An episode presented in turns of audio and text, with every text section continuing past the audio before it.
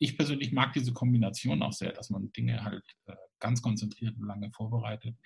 Ne? Und ähm, dann im Moment des Fotografierens einen riesen Halligalli draus macht.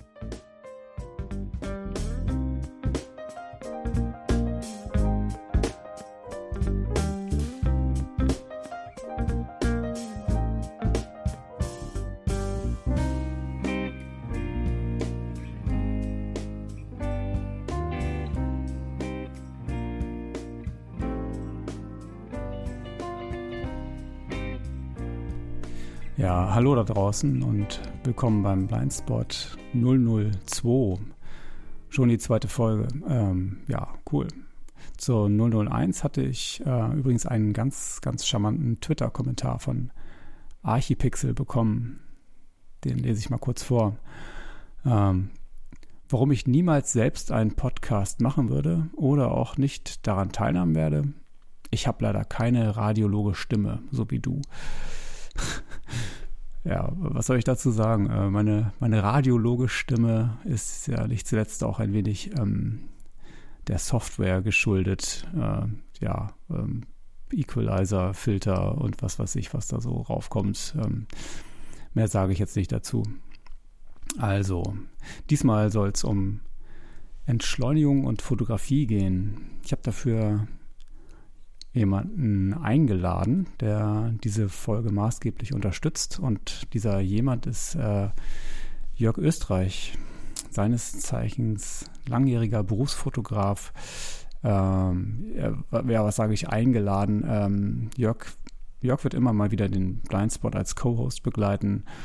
Mhm. Irgendwann hat er mal gesagt, analog fotografieren ist wie Urlaub und ähm, das passt natürlich und auf jeden Fall passt das zum heutigen Thema. Der Jörg war so fleißig und hat einige Punkte, ähm, Sätze, Aussagen, Thesen vielleicht sogar gesammelt, die wir hier diskutieren, ähm, auseinandernehmen und zur Debatte stellen. Das heißt also für euch, der Podcast geht gar nicht nur so in diese eine Richtung von uns zu euch, sondern es ist eigentlich ganz, ganz doll gewünscht und willkommen, dass ihr eure Ansichten und Meinungen zu diesem Thema, also zu dem Thema, zu dem Endthema, zu dem Thema Entschleunigung und Fotografie loswerdet. Ähm, wir haben schon im Vorgespräch zu der Sendung festgestellt, dass es reichlich Stoff ist, den wir hier durchackern wollen und uns darum entschieden, mehrere Folgen zum Thema analoge Fotografie und Entschleunigung zu machen.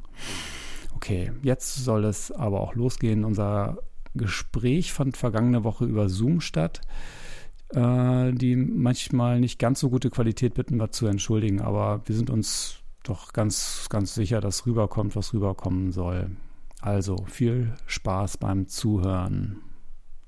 Genau, du hattest ja dir so ein paar Gedanken gemacht und ein paar, ähm, ich habe es jetzt Thesen genannt, aber vielleicht sind es eher Gedanken oder Aussagen zur analogen Fotografie. Hm, wir wollen ja dann später so darauf, später, also jetzt im Verlauf des Gesprächs so darauf hinkommen, dass das ähm, auch in Richtung Entschleunigung gehen kann. Aber ich möchte erstmal vielleicht so ein bisschen auf die analoge Fotografie an sich so zu sprechen kommen. Und ich hatte in der letzten Folge einmal einen Satz genannt, äh, wenn ich es richtig erinnere, von, von Uwe, der hat zur Debatte gestellt, ähm, analoge Fotografie ist die einzig wahre Fotografie. Das hat er auch nicht ganz ernst gemeint, sondern eher so mh, hm, als Diskussionsthese äh, genannt. Ähm, mhm. was, was, fällt dir spontan dazu ein? Spontan würde ich sagen, ähm, es ist auf jeden Fall eine bewusstere Art der Fotografie. Ob es die einzig wahre ist, würde ich nicht unbedingt behaupten, aber es ist auf jeden Fall etwas, ähm, was dich viel bewusster Bilder machen lässt. Und ähm, weil, weil, die, weil das Ganze drumherum einfach dazu zwingt. Ne? Also digitale Fotografie ist natürlich so, man guckt durch, durch den Sucher oder man guckt auf den Monitor, sieht, das ist okay, zack, zack, zack, zack, zack und dann war es das. Ja. Und ähm, bei, äh, bei der analogen Fotografie ist es halt einfach so, wissen wir ja alle, machen wir ja gelegentlich auch, ähm, da ist es einfach so, dass man sich vorher viele Gedanken machen muss. Ne? Mhm. Und ähm, ich habe ich hab auch dazu mal was gesagt, ähm, zu diesem ganzen Thema analoge Fotografie. Ähm, die, das Analoge, das ist so ein bisschen wie, wie nein, das Digitale ist so ein ja. bisschen wie, wie Stadtbusfahren. Ähm, während man bei der analogen Fotografie ähm, das Gefühl hat, man äh, kann die Parks und die Gärten der Stadt besuchen und darin herumflanieren. Es ist einfach so, dass die Digitalfotografie ähm, natürlich dazu zwingt, ein Bild irgendwie im Computer zu bearbeiten. Mhm. Und ähm, oder einfach, man, man, man ist auf das angewiesen, was einem der Kameraproduzent äh, in die Hand legt, ähm, wie Bilder eben aussehen, wenn sie aus der Kamera herauskommen. Und äh, die meisten Menschen, die machen es einfach so, dass, dass sie dann eben äh, irgendeine Software benutzen, um diese, um diese Bilder dann zu verändern. Das Problem ist immer, dass die digitale Fotografie dann natürlich die Vorgaben nutzt, die irgendjemand sich mal ausgedacht hat. Ja, ja. Und äh, das ist einfach wie Stadtbusfahren. Das ist ne, die Linie, auf der man immer wieder lang fährt. Ne? Und das macht nicht nur einer, sondern das machen ganz, ganz viele. Ja, und sie benutzen alle die gleichen Tools und alle die gleichen Varianten von Programmen und die gleichen Skins und äh, hm. was auch immer. Ne? Hm. Und am Ende sieht alles gleich aus. Und bei der analogen Fotografie ist es so, dass man in dem Augenblick, wo man auf den Auslöser gedrückt hat, eigentlich schon das fertige Bild hat. Man hat sich vorher darüber, darüber Gedanken gemacht, ähm, wie soll das Bild aussehen, ne? welche Kontraste soll es haben, soll es in Farbe, soll es in Schwarz-Weiß sein. Ähm, und je nachdem, welchen Film ich benutze, welche, welche Kamera ich benutze, welche ähm, Eigenschaften, all das hat, was man, was ich, was, was mich dann umgibt. So sieht nachher entsprechend das Bild aus. Das ja. heißt, in dem Augenblick, wo ich den, wo ich das Bild fertig mache oder wo ich das Bild ausgelöst habe, ist es im Kasten und es ist unverrückbar in der Sekunde. Ja, okay. Du hast schon ja? zwei, hast schon zwei Thesen oder zwei ähm, ja, Gedanken vorweggenommen, ne? die wir gestern kurz mal überlegt hatten oder ja, die genau. du mir gezeigt hattest. Einmal wäre das diese Analogie mit dem ähm, Stadtbus und dem Flanieren, dieser Gegensatz. Und ähm, die Unverrückbarkeit. Da können wir gleich nochmal drauf zurückkommen. Ähm, aber lass uns doch das mit dem, ähm, mit dem Stadtbus, das fand ich ein, ein sehr schönes Bild eigentlich. Ähm, alle sitzen drin und ähm, lassen sich an denselben Stationen oder äh, dieselbe Route entlangfahren. Ja. ja. Das äh, finde ich, finde ich gar nicht so schlecht. Also es gibt, mh, hm, ich möchte, so, so ein bisschen kann man es vielleicht, kann ich da noch ein bisschen, versuche ich ein bisschen äh, das zu relativieren. Also natürlich, bei so einem Stadtbus, da hast du auch nicht die Chance, nicht die Chance, zwischendrin auszusteigen und dein eigenes Ding zu machen. Ähm, das hat man natürlich in der digitalen Fotografie schon, oder? Also, also ja, man, man, man denkt das immer. Ja. Ne? Also ich, ich denke, es ist egal, ob du RAW oder JPEG fotografierst oder was auch immer. Man denkt immer, man macht sein eigenes Ding.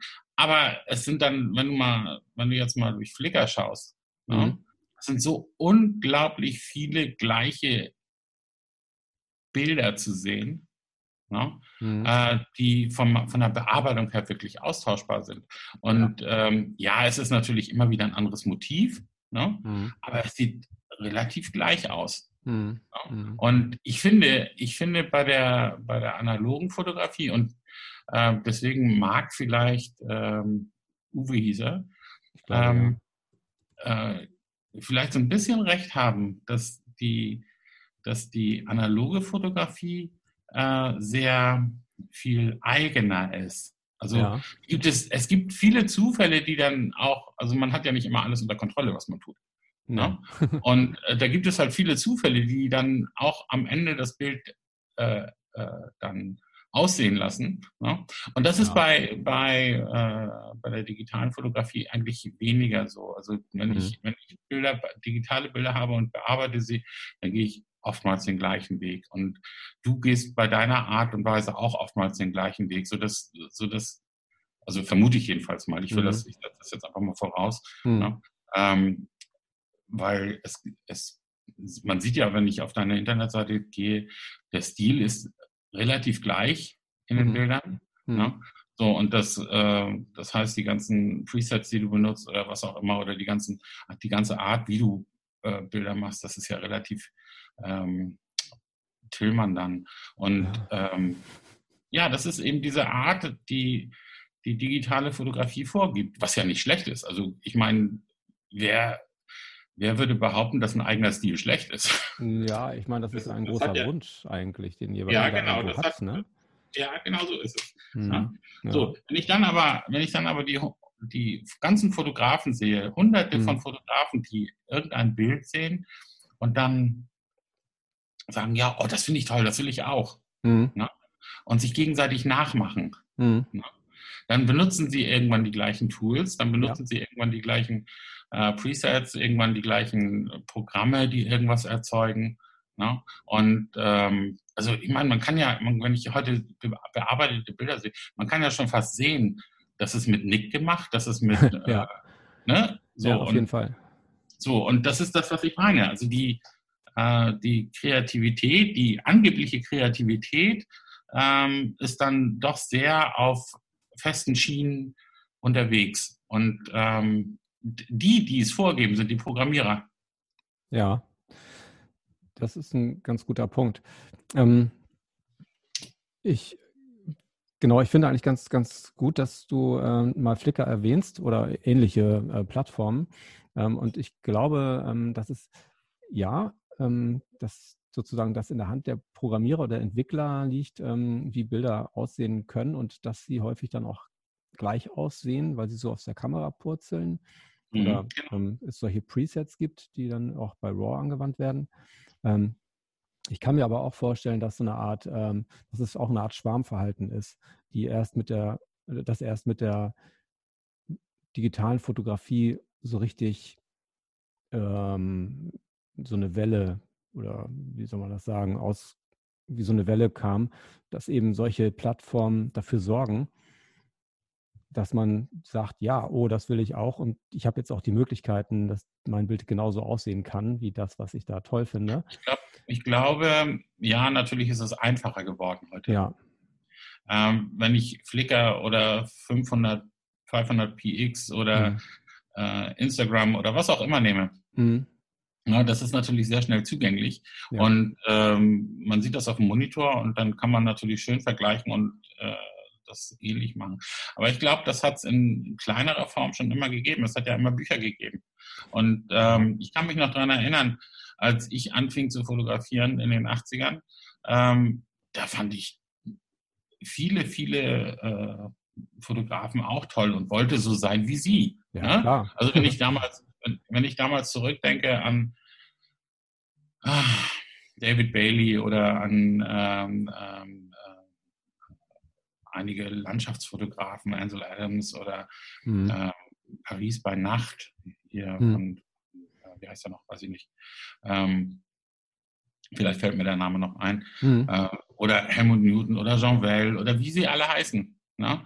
Ich wollte natürlich auch solche Bilder machen. Ne? Und dann habe ich auch aus, habe ich auch überlegt, welche Objektive benutzen die, welche Filme benutzen die, ne? wie ist das Kontrastverhalten, wie, wo lassen sie entwickeln, wie entwickeln sie. Ne? Und ja, das hat man dann natürlich nicht hinbekommen. Ja, natürlich nicht, aber ähm, also, aber diese, diese Bestrebungen waren schon immer da. Ja, ne? ja, das habe ich mich natürlich auch gefragt. Ich meine, wir beide kommen ja aus der ähm, aus dem vordigitalen Zeitalter und auch mhm. der vordigitalen Fotografie. Und natürlich habe ich auch früher schon Bilder gesehen, wo ich mich gefragt habe, äh, wie haben die das gemacht? Ne? Das waren also Tone-Mapping-Effekte, die man jetzt gar nicht mehr sehen kann, weil es einfach zu viel wird mhm. also so HDR-Sachen oder so, aber wo man mhm. Äh, früher dachte, oh wow, das ist ähm, extrem cool, äh, was so Fotokünstler gemacht haben, wie auch so Hypnosis oder so, die so diese Pink Floyd und Musikcover, ja. Plattencover ja. gemacht haben. Ja. Äh, ich glaube auch, selbst wenn man es damals versucht hat, aber nicht geschafft hat, äh, so zu sein wie die anderen, weil aus Gründen, wie zum Beispiel ähm, man vielleicht nicht in Paris lebte oder die Models nicht hatte oder äh, aber vielleicht den Look zumindest auch versucht hat nachzumachen, hat man ja eine ganz andere Herangehensweise entwickelt. Man hat sich mit anderen Dingen beschäftigt ähm, und hat dann vielleicht auf dem Weg dahin hm, was Eigenes entdeckt, was man, Genau was es. auch cool war. Ja. Und sich gedacht, okay, ähm, es ist jetzt nicht ähm, Newton geworden, aber es ist ein, Aber viel geiler. ganz, ja, es ist ein ganz eigenes Ding. Ja. Äh, und heutzutage kannst du ja, was weiß ich, du googelst nach einem Preset, vielleicht heißt es dann ja Newton oder Helmut Newton oder äh, Ansel Adams, legst das auf dein Bild und dann hast du das. Ja, Und das ist natürlich dann etwas traurig. genau so ist Ja, es. ja klar. Und ob es traurig ist oder nicht, also ich ja, meine, ja, schade. ja. das, das im Endeffekt gilt für mich immer das fertige Bild. Ja, Ja, klar. und ähm, die, die Art, wie es dann bearbeitet wird, die ist dann ein bisschen manchmal zu einfach. Das ist ja, Und ähm, letztendlich diese Aussage, die einzig wahre Fotografie ist die analoge Fotografie, tue ich mich immer ein bisschen schwer mit, weil ja, es ist eine eigene Art zu fotografieren, es ist eine eigene Art, Bilder zu bekommen, die auch manchmal wirklich einzigartig sind, also von der, vom Style her, von der, äh, wie es hergestellt wird. Mhm. Ne? Aber letzten Endes zählt das fertige Bild. Immer. Also Ja. das ist das, warum wir es ja machen. Es geht ja um, um, Genau. die, das Bild. Ne? Und ich glaube, wenn man, wenn man äh, dann sich die Bilder anschaut, äh, ich lasse mal, ich lasse das einfach mal so stehen. Ich glaube, eine Fotokopie von einem guten Bild ist besser als eine analoge, eine analoge Fotografie von einem schlechten, von einem schlechten Bild. ja, ne? Ja, Ähm, es kommt natürlich immer auf das Bild an, ganz klar. ja, ja, da muss was rüberkommen. Und im Endeffekt wäre mir auch egal, ob das digital oder analog ist. Ich glaube nur, genau, was ich vorhin noch ähm, ergänzen wollte, ist, ähm, dass wahrscheinlich ähm, ein Teil, der fällt einfach weg. Ja, ich kann nach einem Preset suchen oder kriege einen Bundle, das ist schon bei mir in die Software eingebaut. Da ist mein Ansel Adams Filter drin. Mhm. den lege ich da drüber. Ähm, und dieser Prozess, der quasi ähm, normalerweise in der, ähm, in der analogen Variante im Kopf erstmal passiert, was möchte ich eigentlich ausdrücken und wie passen bestimmte Kontraste zu meiner Bildaussage und zu meiner Bildidee, ähm, die fallen erstmal weg, wenn man sich nicht dazu bewusst ähm, zwingt oder ähm, be- bewusst dazu hinbewegt, sich über das eigene Bild genauso viele Gedanken zu machen, als wenn es auf Film fotografiert wäre oder auf Glasplatte oder wie auch immer. Ne? Mhm. Das denke ich mal. Die, die, die alten Techniken oder auch irgendwelche super neuen Techniken zu nutzen. Man, wenn, man, wenn man sich zu sehr auf die Technik stützt, dann hat man natürlich einen technischen Stil, ne? ähm, der, der äh, sehr auffällig ist. Ne? Aber ob das dem Bild jetzt nutzt oder nicht, würde ich mal dahingestellt sein. Also das ist so, manchmal ist es einfach so, und das ist auch wieder der Vorteil der, der digitalen Fotografie, was ich auch persönlich sehr oft mache, ist, ähm, wenn ich die, wenn ich verschiedene Presets mir ansehe in Lightroom oder in welcher Software auch immer, Mhm.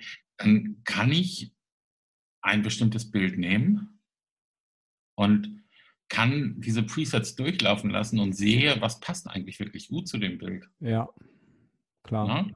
Und äh, das ist natürlich ein ganz großer Vorteil der digitalen Fotografie. Ne? Das heißt also, dieser kreative Prozess, der dann im Nachhinein stattfindet, den finden ja auch viele Leute toll, deswegen machen sie es ja auch so. Mhm. Ne?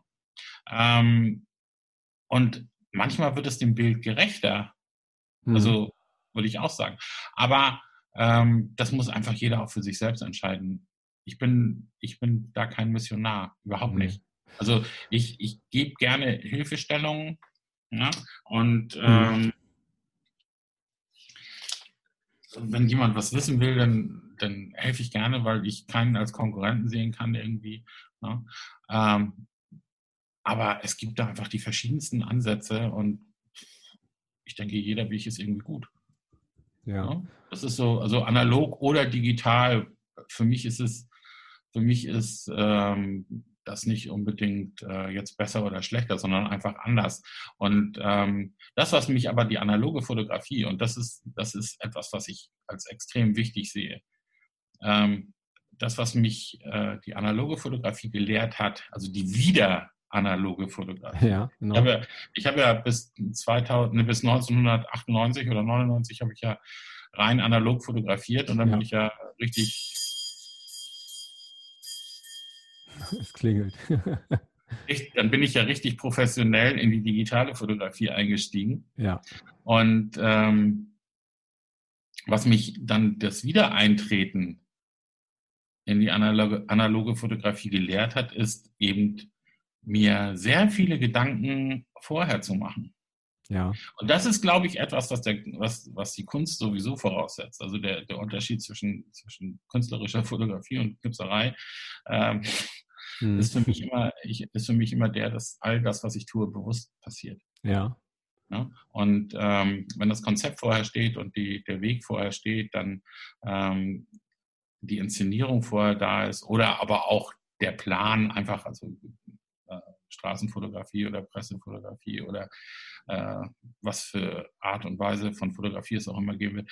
Äh, ich brauche ja ein Konzept, damit es gut werden soll. Also ja, eine gewisse, eine gewisse, ähm, gewisse Vorbereitung. Und wenn das da ist, dann, ähm, dann wird das Bild schon mal wesentlich besser. Und das ist, das ist, glaube ich, etwas, was analoge, Fotograf analoge Fotografie dann wirklich auch einen wieder lehrt. Ja. Dinge vorzubereiten, zu inszenieren, mhm. langsamer zu fotografieren, ne? mhm. ausgebildeter zu fotografieren. Ähm, du hast ja letztendlich nur 36 Bilder auf dem Film. Mhm. Ne? Äh, die müssen auch noch bezahlt werden. Ne? Also das Allerdings, ist, ja. ne, so ein Film kostet, kostet dich ja, also ein fertiger Film kostet dich mal, was weiß ich, 15 Euro oder 12 Euro ja. mit hm. Entwicklung und mit der Zeit, die dahinter steckt und mhm. allem drum und dran. Ne? Und äh, wenn man sich das dann überlegt, also sie, die die, äh, das Geld, was dahinter steckt, äh, dann wirst du schon ein bisschen vorsichtiger mit der mhm. Fotografie. Mhm. Ja? Und, ja. ja. es kann ja gut sein, dass ähm, tatsächlich, ich habe ja so eine ähnliche ähm, ja, nicht, ja, Entwicklung, also zumindest ich habe auch ja analog angefangen zu fotografieren, bin irgendwann auch bei digital gelandet, allerdings nicht professionell erstmal. Ähm, und auch dann wieder, wieder analog so ein bisschen, ähm, habe aber auch festgestellt, dass es so eine Art ähm, ja, eine Rückbesinnung gibt, aber nicht, ähm, weil analog jetzt besser ist, sondern weil das kann einem, es, es lehrt einen so ein bisschen äh, bewusster heranzugehen. Also wenn man eine Zeit lang ja. bewusst wieder analog fotografiert, dann kann es, wenn man Glück hat oder wenn man mal darauf achtet, denke ich mal, ähm, sich, kann es so eine Rückkopplung geben in die digitale Fotografie, ähm, was es erfordert einfach ein bisschen mehr Disziplin. Äh, wie du sagst, ähm, maximal 36 Bilder auf dem Film. Mhm. Ne? Ähm, genau, das äh, sehe ich auch so. Und wahrscheinlich, ähm, wenn man nicht einfach nur rumknipst, auch ähm, es gibt ja auch Leute, die analog einfach nur rumknipsen, weil sie, weil sie eine Lomo haben und das toll finden. Aber ähm, vielleicht ähm, gibt es tatsächlich dann die Chance, äh, das in das Digitale äh, rüber zu retten, diese, diese Bewusstheit, ne, wie man da rangeht. Ja. Hm, genau. Ich glaube, ich glaub, das ist ein, ein wei weiterer wichtig, ganz wichtiger Punkt. Ähm, hm. Das Bewusstsein. Also ich habe ich hab eines dieser Statements, die neu sind von mir. Mhm. Ähm, das lautet Zen-Buddhismus oder Blubberbläschen im Blut. Ja. Okay. So, und das ist. das muss ja, das, erklären. ja, genau. Es ist, also Zen, die, die Zen-Lehre besagt ja, dass man seine, seine Technik in dem Augenblick, äh, wo man sie benutzt, meisterlich beherrschen muss, ja, um sie dann mhm. im Augenblick des, des Benutzens einfach zu vergessen.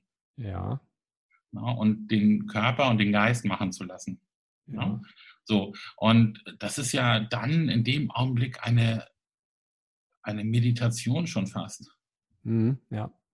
Und das kann man auch sehr gut auf die Fotografie übertragen. Das ist, ähm, wenn man, wenn man ein Bild machen möchte, es ist völlig egal, ob es jetzt ähm, eine Kunstinszenierung ist oder ob es eine Straßenfotografie ist oder was auch immer. Man kann sich in das Bild hineinbewegen. Ja? Man kann ja. sich mit seiner Technik, äh, die man vermutlich erstmal beherrscht, ähm, in das Bild hineinbewegen und dann kann man all das bewusst aufnehmen, was einen umgibt mhm. und im entscheidenden Moment das richtige Bild machen. Ja, ja. ja. Oder aber ich mache gar nichts, ja, nimm meine Kamera, verlasse mich darauf, dass das Ding zwölf Bilder in der Sekunde macht. Ja, und ähm, oder wie viel auch immer, demnächst sogar 20 mhm. oder so, ich weiß nicht. ja, ähm, und dann gehe ich in diese Szene hinein und mache meine 20 Bilder und gehe wieder nach Hause. Ja, das ist, das mhm. kommt halt darauf an, wie ich wirklich bin, wie ich vom Typ her bin.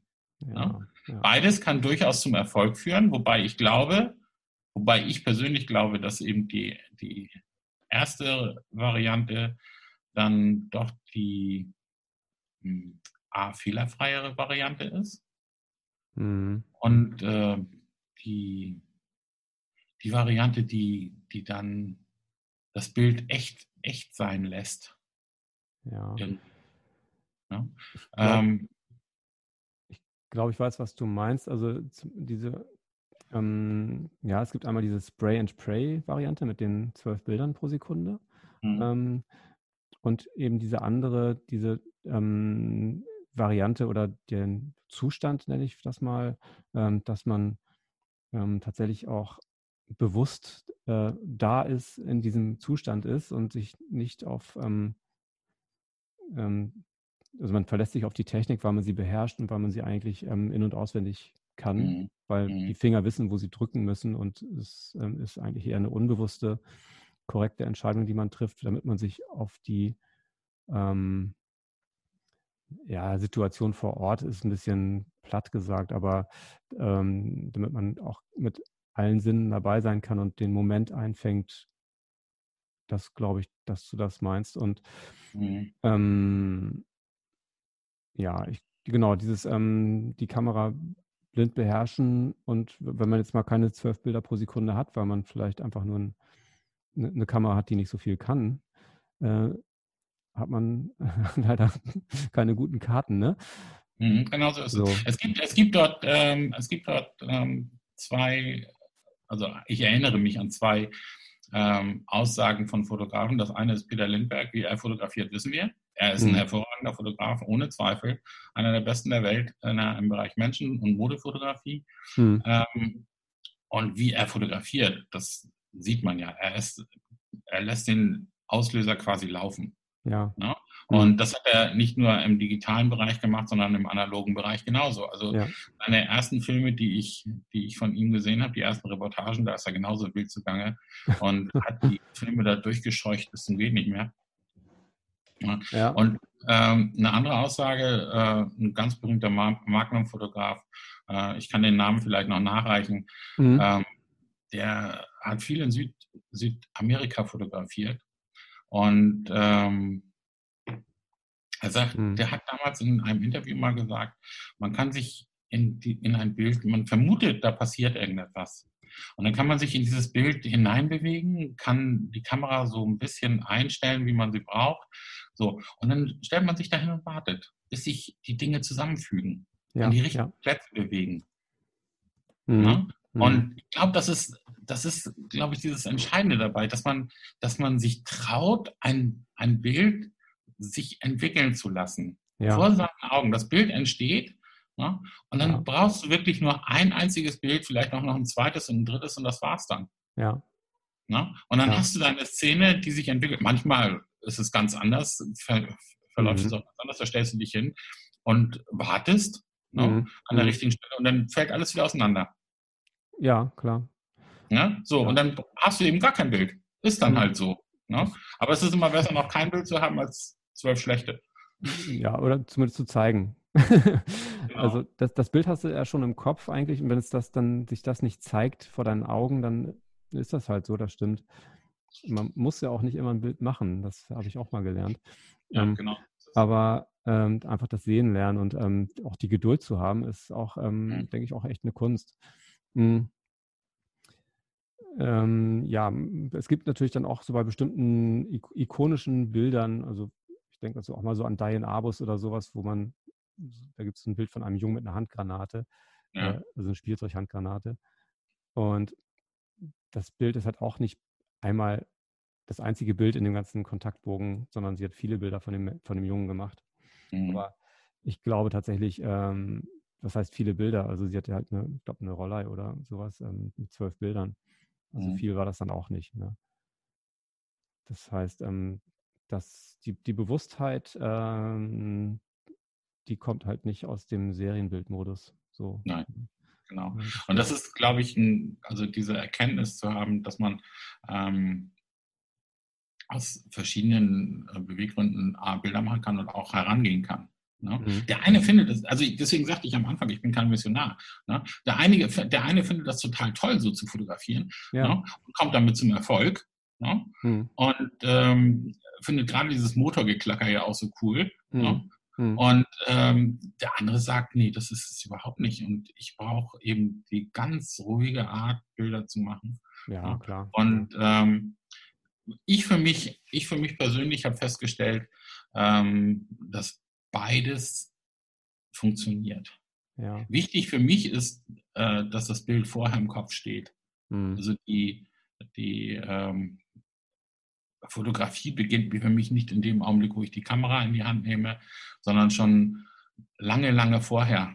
Mhm. Wenn, ich, hm. wenn ich eine bestimmte Person kennenlerne, die ich fotografieren möchte oder die mich interessiert, aus welchem Grund auch immer, ähm, dann fängt für mich die Arbeit zu diesem Bild an. Und äh, das passiert oftmals schon, bevor, bevor die Menschen davon wissen. Ja. Na, also ich gucke mir jemanden an und denke so, ich fotografiere ja nur viele Menschen. Und ich gucke mhm. mir jemanden an und denke, ja, das ist es. Ne? Das ist der mhm. Mensch, den du jetzt, den du jetzt als nächstes fotografieren willst. So, und dann baue ich ein Gespräch auf. Ne? Und ähm, das fängt an, sympathisch zu werden. Oder auch nicht, was ja auch sein kann, dann zerfällt das ja alles das wieder. Kann passieren, ja. ja? Mhm. Und ähm, ja, das ist, das ist für mich natürlich auch ein Teil von Entschleunigung, dass ich, dass ich mir ganz bewusst vorher schon Gedanken mache, was ist das für ein Mensch? Hm. Wo, wo kann ich ihn platzieren? Wie kann ich ihn platzieren? In welche Geschichte passt er hinein? Ja. welche Geschichte möchte ich überhaupt mit ihm erzählen? Dazu muss ich diesen Menschen ja kennenlernen. Das muss ja irgendwie auch authentisch sein. No? Ne? Ja, es gibt Und, natürlich äh, genau die Oberfläche, wie der Mensch aussieht, aber äh, wie er sich dann verhält oder ja. ne, vor der Kamera und wie das, ob das funktioniert, ist noch eine andere Sache. Ja, genau so ist es. Ja. Und ähm, das ist für mich ein ganz, ganz wichtiger Aspekt, ähm, den ich aber auch zum Teil ähm, durch die analoge Fotografie äh, verfestigt habe. Also ich ja. lasse mich, ich lasse mich also selten, ganz, ganz selten einfach auf so zwielige, zwielichtige Geschichten ein, wo ich denke, so, da ruft mich jemand an und so, ich möchte jetzt gerne irgendwelche, ich habe jetzt gerade Bock zu fotografieren, hast du nicht Lust? Ne? Ja. Ja. So, ja, ich habe immer Lust zu fotografieren, aber welche Geschichte willst du erzählen? Ja, das ja. ist gut, ja. So, und das ist, das ist, das ist immer so ein Punkt, wo ich dann ähm, ganz schnell in die Bremse gehe ne, und äh, keine, keine Fotos mache oder sie, die werden dann flach oder sie gefallen mir im Nachhinein sowieso nicht. Und ähm, das mhm. ist, das ist für mich, also mir, mir bedeutet die, die ganzheitliche Fotografie in dem Zusammenhang ähm, dann doch mehr als der spontane, äh, als das Foto spontane fotografische Erlebnis, sagen wir mal so. Als der ja. schnelle Kick. Aber, ja, und deswegen sagte, deswegen sagte ich vorhin, Zen-Buddhismus oder Blubberbläschen im Blut. Ne? Ja, Peter ja. Limper war aber so, er fand die Blubberbläschen immer toll. Ne? Und ja. ähm, man versucht ja seinen Idolen immer nachzueifern und ja, die Bilder finde ich toll, die er macht, aber Blubberbläschen im Blut in der Fotografie finde ich zum Beispiel gar nicht so gut. Ja. Also ich bin da mehr, mehr der ruhige, hm. viel ruhigere Fotograf. Ja, genau. Wir haben, glaube ich, jetzt gerade so zwei Sachen so ein bisschen vermischt, aber das ist auch nicht weiter schlimm. Ähm, natürlich, wenn ich jetzt, ähm, ich kann ja auch mit einer, ähm, mit einer analogen Kamera habe ich ja auch einen Serienbildmodus und die letzten High-End analogen Kameras, die hatten, glaube ich, dann auch irgendwie sowas wie, weiß ich nicht, zwölf Bilder pro Sekunde oder so. Ja, Irgendwie Minolta, glaube ich mal. Mhm. Naja, also jedenfalls reichlich. Man hat auf den Auslöser gedrückt und der Film war durch ja, innerhalb von ja. ähm, ein paar Sekunden. Genau. Ähm, da ging es einfach um die Geschwindigkeit. Und Geschwindigkeit kannst du natürlich da auch haben ähm, wenn du dir das leisten kannst. Und dieses leisten können zumindest, ich meine, das jetzt materiell und vielleicht finanziell leisten können, das fällt in der digitalen Fotografie dann einfach weg. Ne? Ja, das ist relativ, ne? Also wenn ja. ich mal, wenn ich jetzt, wenn ich davon ausgehe, dass eine digitale, also eine High-End digitale Kamera, die ich heute kaufe, mich 3000 Euro kostet ohne Linsen, ne? also die reine Kamera. Ne? Mhm. Ähm, und ich weiß genau, ich kann damit zwischen 200 und 250.000 Auslösungen machen. Dann weiß ich auch, was das Geld, was das Bild kostet. Ja, das stimmt. Klar. Ne? So, und dann muss ich wieder 400 oder 500 Euro investieren, um einen neuen Verschluss zu bekommen. Und ähm, ja, das kostet auch Geld. Also so ganz, so ganz äh, ohne ist es ja nur auch nicht. Ja, das stimmt, ja? klar. Das und ähm, wenn ich äh, die analoge Fotografie betrachte, ja, da mache ich nicht so viele Bilder. Ne? Aber wenn ich heute eine gute Nikon F3 nehme, die kostet mich 300, 300 Euro. Ja. Ne? Oder eine FM2N oder so von Nikon, die liegt dann so bei 150 Euro. Ne? Mhm. Exzellente Kameras, die mich noch 20 Jahre begleiten. Ne? Und dann kann ich natürlich auch so ein paar Dollars nehmen für Filme. Also das, das mhm. ne, ist okay. Ja, ich, ich rede jetzt eher so von Konsumerprodukten und äh, relativ günstigen Spiegelreflex-Einsteigerkameras, die ja auch äh, Serienbildmodus haben. Ja. Und wo einfach ähm, es egal ist, ob du 1000 Bilder mehr machst oder nicht. So, mhm, das, das meinte stimmt. ich jetzt eher. Ne? Ja, Klar, da, die, die Kosten, die fallen einfach schon weg. Und die Möglichkeiten haben jetzt sozusagen alle Menschen. Ja. So, ne? Klar. Was ich übrigens sehr, sehr gut finde. Also die. Ja, auf jeden Fall. Ähm, ja ich finde es toll, dass es ähm, dass Fotografie nicht mehr nur auf die Profis oder die ambitionierten Amateure hm. ähm, begrenzt ist, sondern dass es auch auf die Künstler und auf die Freidenker und auf die auf alle Menschen gleichermaßen äh, äh, verteilt ist. Ja, Weil ja. Äh, dadurch gibt es natürlich gerade in der Kunstszene sehr, sehr interessante ähm, Bilder, die entstehen. Ja, klar. Also sicher, das ist so eine Art neue Demokratisierung, vielleicht kann man das so nennen, weiß ich nicht ja. genau, äh, wie das, glaube ich, schon mal war, als so der Kleinbildfilm äh, ein ganz neues Publikum erreichte. Ne? Ja. Äh, und jetzt sozusagen ist es nochmal eine ganz andere Dimension, das stimmt. Ja, ähm, ist das so. Genau. Hast du, ähm, du hast noch ein paar andere Gedanken mal notiert, glaube ich, als wir gestern darüber ja, gesprochen also haben. Ein, ähm, ein, ein Punkt ist natürlich äh, diese Frage, warum Entschleunigung überhaupt? Ja. Also was, was, warum hat man das Bedürfnis nach entschleunigter Fotografie? Was ist das überhaupt, entschleunigte Fotografie? Mhm. Ja, und äh, wir haben ja schon ein paar Sachen gesagt, ja? Mhm. aber das, was, was, was mir dazu einfiel, ist ähm, das, was mich gerade in der, in der freien Fotografie, also nicht in der Berufsfotografie, sondern ähm, in der Berufsfotografie ist es halt so, da muss man, musst du halt funktionieren, da musst du es genau mhm. auf den mhm. Punkt schaffen, das ja. äh, Produkt abzuliefern, was du, was gefordert ist, fertig. Ne? Ja. So. Aber in der freien Fotografie, in meiner eigenen freien Fotografie, da muss ich mich nicht diesem, wie, wie habe ich das gesagt, muss, muss, muss, immer schneller, weiter, höher, größer, besser. Ne? Mhm. Ne? Das muss ich nicht. Mhm. Und das will ich nicht. Es ist, es ist natürlich, es gibt immer Menschen, die extrem technikverliebt sind, die natürlich immer das Neueste haben wollen und äh, sich auch nur damit glücklich fühlen. Ja. Ähm, berechtigterweise. Ne? Aber für mich ist es so, dass, äh, dass das Bild am Ende zählt. Ne? Und wenn ich mir diese ganzen, wie sagtest du vorhin, Ikonen der Fotografie mhm anschaue, äh, die über die Jahrhunderte ähm, bald schon, also die in den letzten 100 Jahren entstanden sind, ja. ähm, dann ist es so, dass die meisten wirklich, wirklich exzellenten Bildern mit äh, analogen Kameras entstanden sind, die nicht die Geschwindigkeit hatten, wie sie sie heute haben. Mhm. Und ähm, ich kann, also wenn ich ein Bild im Kopf habe, dann kann ich das mit mit einer alten Kamera genauso gut wie mit einer neuen Kamera.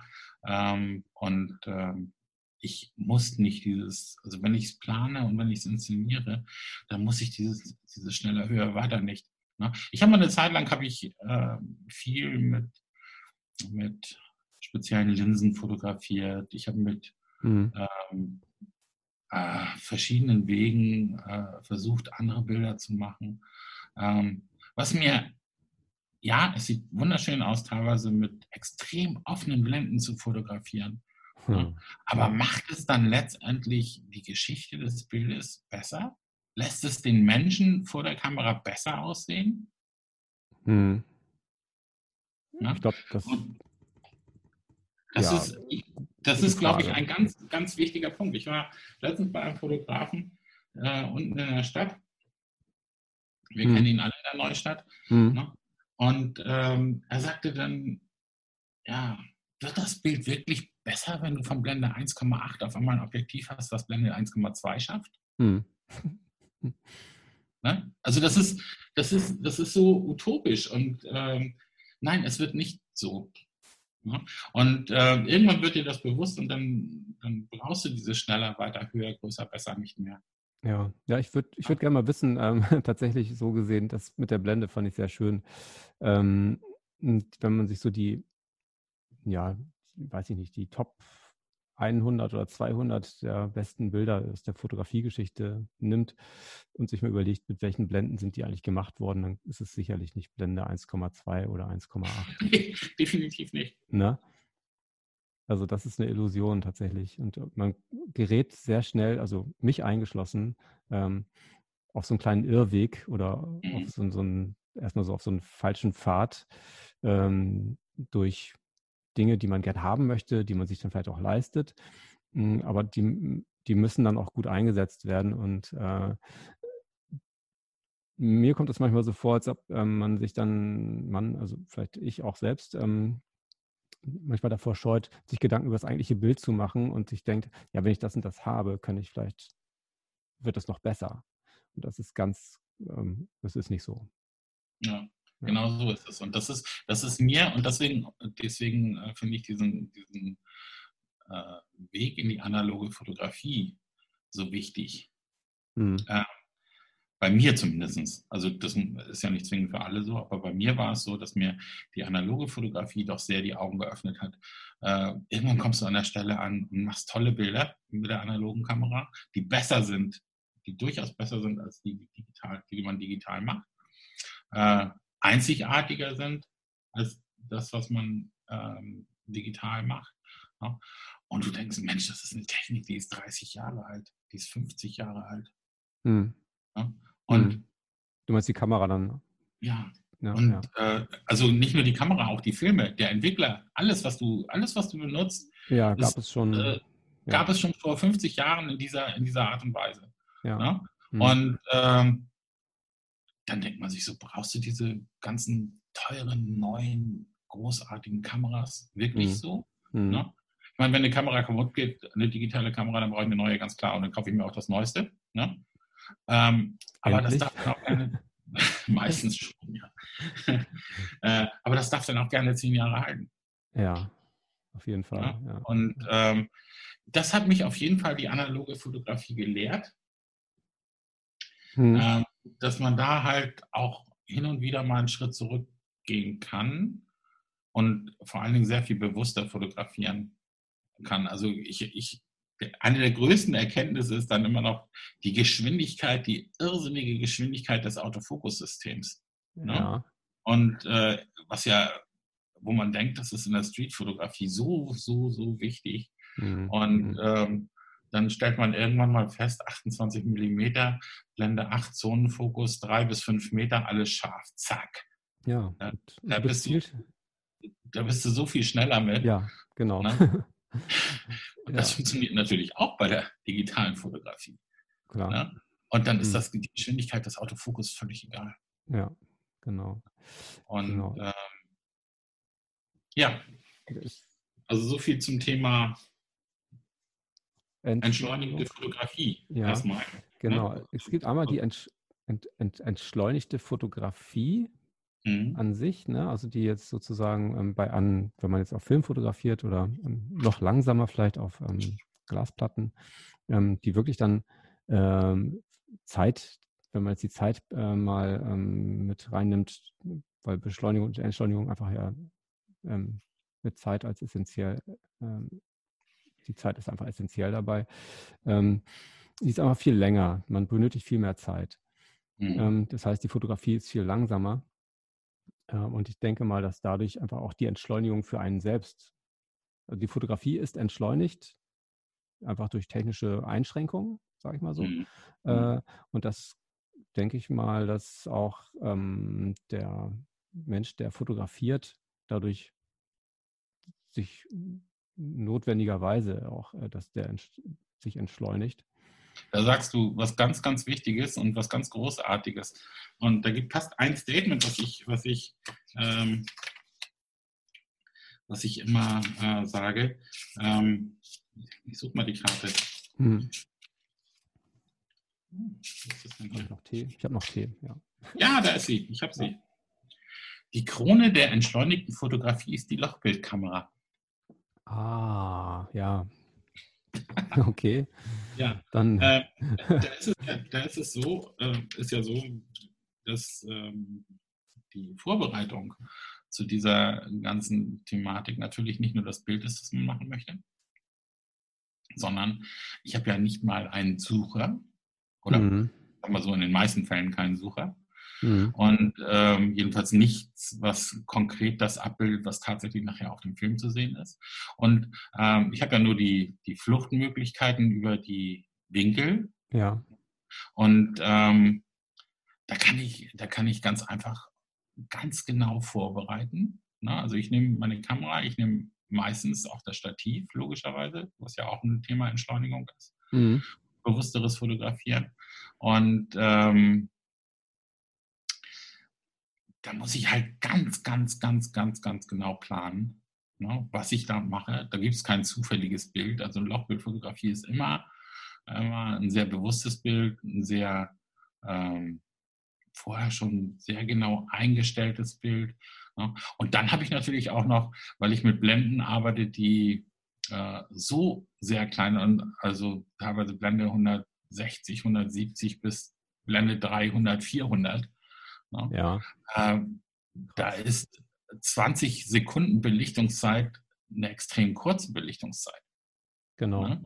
Mhm. Und ähm, wenn ich dann, wenn ich dann die, äh, die Bilder von unserem ähm, lieben Michael mhm. sehe, der mit, der direkt auf Fotopapier belichtet mit genau. ISO 3 ISO und dann 3. eine Blende 280 hat, der liegt dann teilweise zwischen 20 und 45 Minuten Belichtungszeit. Ja. Ne? Und das ist natürlich schon etwas, wo dann, wo man dann wirklich sagen kann, das ist eine entschleunigte Fotografie. Ja. Ne? Also 45, Belicht, 45 Minuten Belichtungszeit für ein Bild, das ist schon mal eine Ansage. Ja, ist dann die Frage, was man in der Zeit macht. Ne?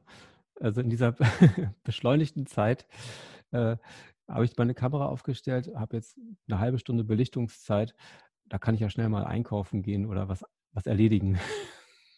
Ja, das kann man natürlich so machen. Ne? Also, ja. äh, ich sagte ja bis, also die meisten Belichtungen sind dann ja eher so um die zwei, drei Minuten. Klar. Ja? Und also jedenfalls bei meinen Bildern, ich fotografiere jetzt überwiegend 6x9 oder mhm. ähm, 4x5 Inch im Bereich äh, der Lochbildfotografie und ähm, meistens relativ weitwinklig äh, mit, mit dann oftmals mit Orangefilter auf Film. Und da liege ich dann halt so bei zwei, drei Minuten. Und diese zwei, drei Minuten, die, da lohnt es sich nicht, irgendwas anderes zu machen. Nee, eben. Und äh, da ist es einfach, da ist es einfach so, dass du Zeit hast, dir dein Motiv anzusehen. Ja. Und ähm, das entsteht, das Motiv entsteht in der Kamera und gleichzeitig auch im Kopf. Also mhm. die, es passieren viele Dinge im Kopf dann in dem Augenblick, wo du es machst. Und äh, es lässt dich nicht wieder los. Also dieses Gemälde, was dann, ich sag mal, sag bewusst Gemälde, äh, dieses Gemälde, was dann im Kopf gemalt wird, ja, das ist das eine Bild, was entstanden ist. Ja. Und das zweite Bild ist dann natürlich das, was in der, in der Kamera entstanden ist und was dann natürlich auch irgendwann weiterverarbeitet wird. Ja. ja. So, und das ist unglaublich spannend, finde ich. Also dieser Prozess der, der äh, Lochbildfotografie, das hat sehr viel mit, äh, benutze dieses Wort vorhin auch schon, äh, sehr viel mit Meditation zu tun. Es ah, gibt ja. dir Raum, Zeit, zwei, drei Minuten, fünf Minuten, dich wirklich hinzusetzen und nichts zu machen, außer hm. über das Bild nachzudenken. Hm.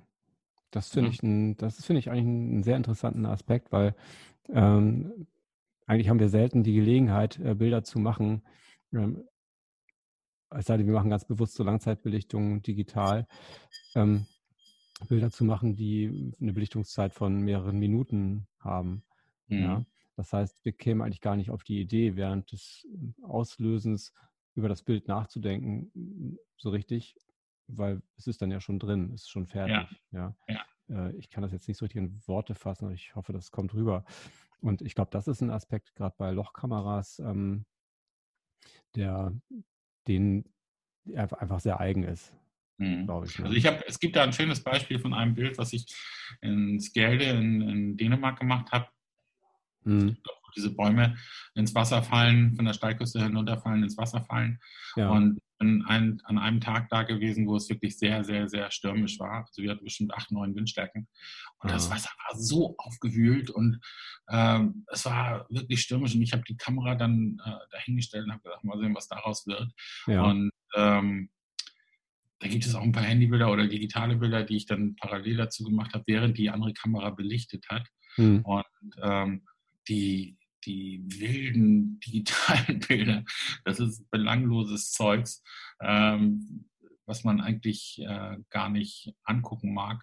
Ja. Und dieses extrem weitwinklige, ähm, zwei Minuten belichtete Bild, das hat so eine ruhige, wunderschöne Ausstrahlung. Ne? Mhm. Und äh, das, obwohl die Welt drumherum total wild war, mhm. ne? Entstand in der Kamera ein völlig gegenläufiges Bild, das äh, wunderschön weich und, und ähm, ganz, ganz ruhig war. Ne? Äh, was ja durch die Langzeitbelichtung, also dieses, dieses, das Wasser wird ja dann mhm. so glatt gezogen und ist ja mehr schon fast wie Watte ja.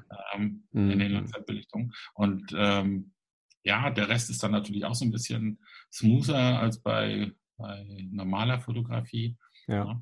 Und ähm, da war ich wirklich für mich selber das erste Mal so richtig erstaunt, ja.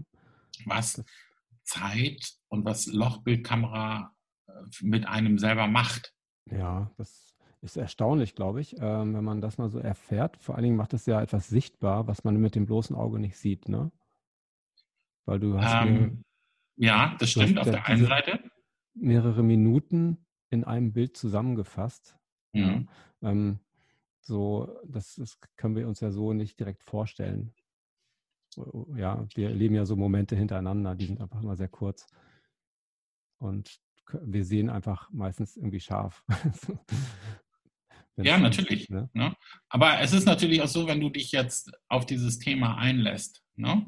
Mhm. Und ähm, du hast auf der einen Seite deine, deine Kamera platziert und du weißt, du hast jetzt eine Belichtungszeit von mehreren Minuten. Ne?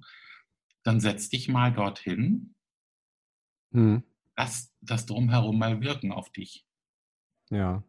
Ne? Und äh, also dieser Wind, der dich umgibt, die, das Bewusstsein, dass dort keine Menschen sind oder auch ganz viele Menschen sind, Ne? Mhm. Und ähm, die du selbst im Bild nachher nicht mehr sehen kannst, weil sie einfach so, so schnell, so viel zu schnell durch das Bild gelaufen sind für die Belichtung.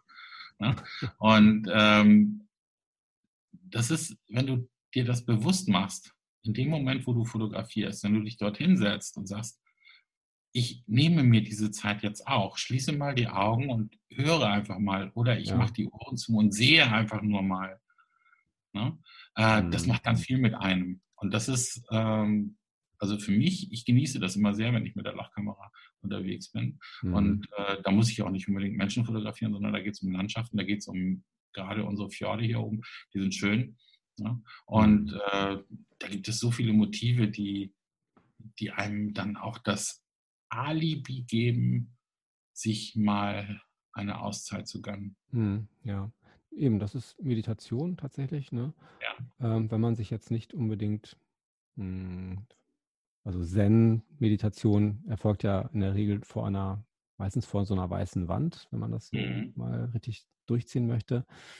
Aber es kann natürlich auf viele Arten ähm, passieren.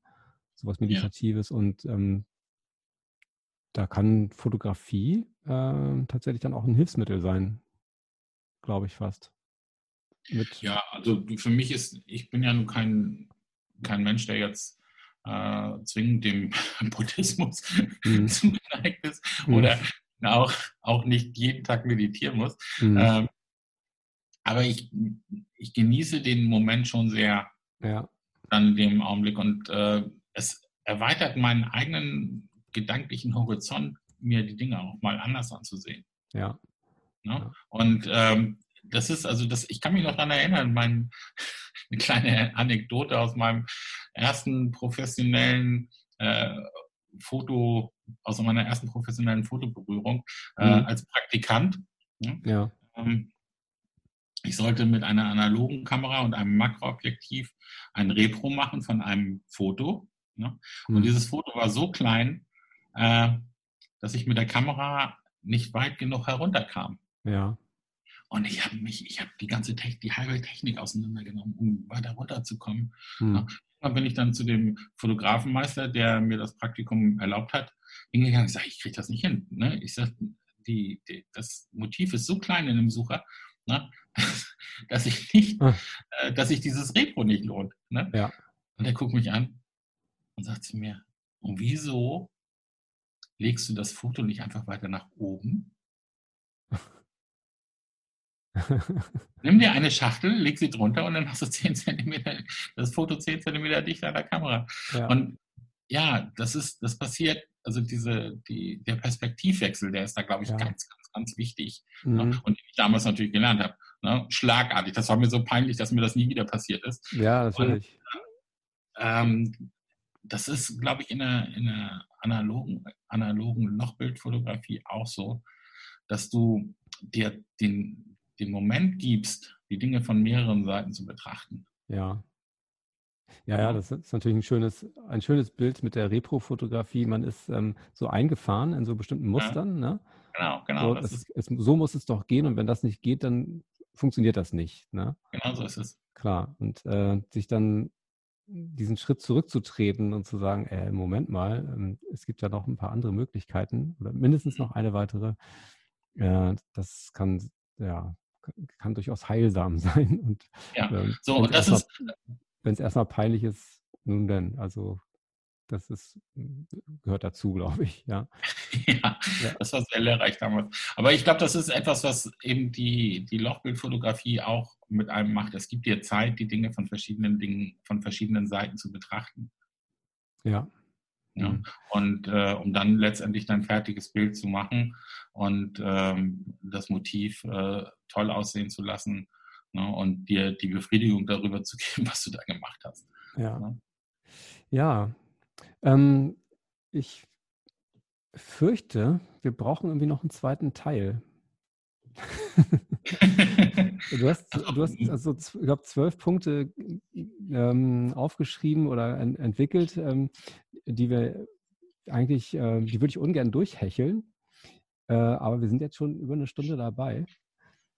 Ähm, was denkst du denn? Sollen wir noch einen zweiten du, können, machen? Wir können gerne noch einen zweiten Termin machen. Wir können auch noch, also mir fällt bestimmt da noch einiges mehr zu ein. Ja. Aber ich glaube, das ist schon mal, also diese, dieses Thema entschleunigte Fotografie, ähm, das ist, da haben wir schon mal eine Menge, eine Menge zu gesagt. Ja. Und ähm, die Entschleunigung an sich, die ist, naja, für den einen ist es halt wichtig, für den anderen weniger wichtig. Ne? Äh, für mich ist es ein ganz bewusster, lehrreicher Umgang gewesen mit der Fotografie, ja. die dann über das Analoge ähm, und auch die Lochbildkamera dann auch ganz heftig in die digitale Fotografie eingeschlagen hat bei mir. Ja, genau.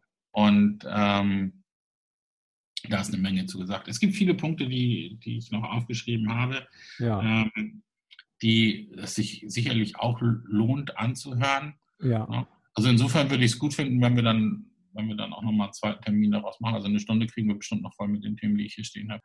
Ähm, vor allen Dingen, weil du jetzt auch nochmal gesagt hast, die Lochkamera, ähm, die wir bis jetzt nur analog behandelt haben, vielleicht, dass du dann nochmal irgendwas wann später was noch dazu sagst, wie man das mhm. vielleicht auch digital umsetzen kann.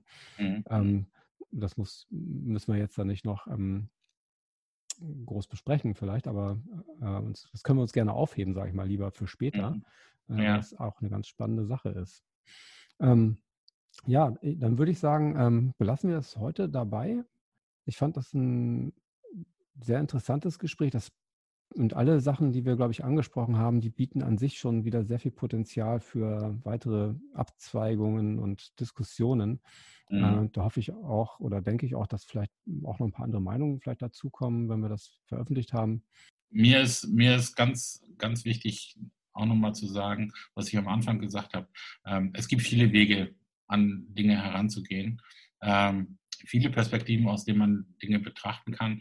Und das, was für uns vielleicht das Richtige ist, die entschleunigte Fotografie in den freien Arbeiten und in den künstlerischen Arbeiten, das kann für einen anderen Menschen durchaus völlig anders sein. Und mhm. keiner, mhm. ich, finde, ich finde, keiner dieser Wege hat die Berechtigung zu sagen, mein Weg ist der richtige. Ja, ja. Also ich glaube, dass jeder den für sich besten Weg finden muss. Und einer, ja. äh, das, was, was ich sage dazu, äh, das ist äh, ein Weg, der aufgezeichnet werden kann. Ne? Aber es gibt durchaus auch andere Wege, die zum Erfolg führen. Ja, genau. Erfolg, ähm, sprich auch vielleicht ein gutes Bild oder sowas, ne? Das kann ja auch genau andersrum passieren. Das kann ja auch einfach ein sehr, ähm, sehr impulsiver Moment sein oder sehr, ja. eine sehr impulsive Session oder sowas. Ja. Aber die vielleicht trotzdem ähm, das, ähm, diesen Bestandteil hat, dieses, äh, dies, dass man im Moment ist, ja. Und das muss ja nicht immer ganz ruhig sein und meditativ sein, sondern das kann einfach ja auch sehr. Ähm, kann auch hoch hergehen oder wie auch immer, ne? Damit einfach. Ja, das habe ich, das habe ich, das habe ich auch hin und wieder mal in der digitalen Fotografie, wenn ich äh, bestimmte Geschichten erzählen möchte. Ja. ja. Da gibt es sehr, sehr lange Vorbereitungen, äh, viele Gespräche. Ähm, dann sucht man sich bestimmte Orte aus. Und also das kann durchaus mehrere Tage, so ein Foto, so ein Bild, was dann entsteht, kann durchaus mehrere Tage dauern. Ja. Was ja auch sehr, sehr entschleunigt ist. Ja, Während genau. dann der Moment des Fotografierens mhm. ja, ein koordiniertes Chaos ist. Ja, genau. Also das, das dass es dann möglicherweise auch will, weil, weil es spontan und echt und zufällig aussehen soll, was es eigentlich nicht ist. Ja, ne? ja. Aber das ist ja auch das Gefährliche in der Fotografie. Äh, wenn ich zu langsam werde, wenn ich zu entschleunigt werde, ne, dann habe ich, dann habe ich äh, das Thema, dass das Bild natürlich auch sehr starr ist. Sehr, genau. Ne, die Dynamik fehlt, die Spontanität fehlt, möglicherweise das echte Lachen fehlt. Genau. Ne, was, mich, was, mich, oft ja berührt in Bildern. Ne? Und ähm, ich mag ich persönlich mag diese Kombination auch sehr, dass man Dinge halt äh, ganz konzentriert und lange vorbereitet. Ne? Und ähm, dann im Moment des Fotografierens einen riesen Halligalli draus macht. Ja. Ne? Aber dann natürlich auch bewusst. Also das ist nicht zufälligerweise so, sondern das ist dann äh, auch extrem hochgefahren. Ne? Ja, genau. Also im, im alten allem steckt so dieses Element des, ähm, des Bewussten und des ähm, Gegenwärtigseins, glaube ich. Ne? Genau so ist es. Ja, genau. ja cool. Ähm, gut, ich werde jetzt mal den Stoppknopf drücken. Mhm. Ja, wir hoffen, das hat euch schon mal gefallen und ein wenig zum Nachdenken angeregt. Äh, ich für meinen Teil habe ähm, analog fotografieren, also in Anführungszeichen analog fotografieren eher als Einstellung zur Fotografie definiert. Ähm, darauf kommen wir dann aber nochmal. Aber es gibt natürlich noch, noch ganz andere Argumente für die, für die Fotografie auf Film. Eine, wenn nicht sogar zwei Folgen zum Thema wird es noch dazu geben. Wenn euch direkt hierzu was einfällt, was ihr unbedingt loswerden möchtet oder zur Diskussion stellen wollt, ja, gern her damit. Mittlerweile bin ich ja auch äh, offen für WhatsApp-Nachrichten, ja, also auch in geschriebener oder äh, gesprochener Form. Also wie gesagt, Kommentare in Schriftform oder gesprochener Form sind willkommen. Gut, das soll es erstmal gewesen sein. Ähm, vielen, vielen Dank fürs Zuhören und großes Danke an Scheber für den Popschutz.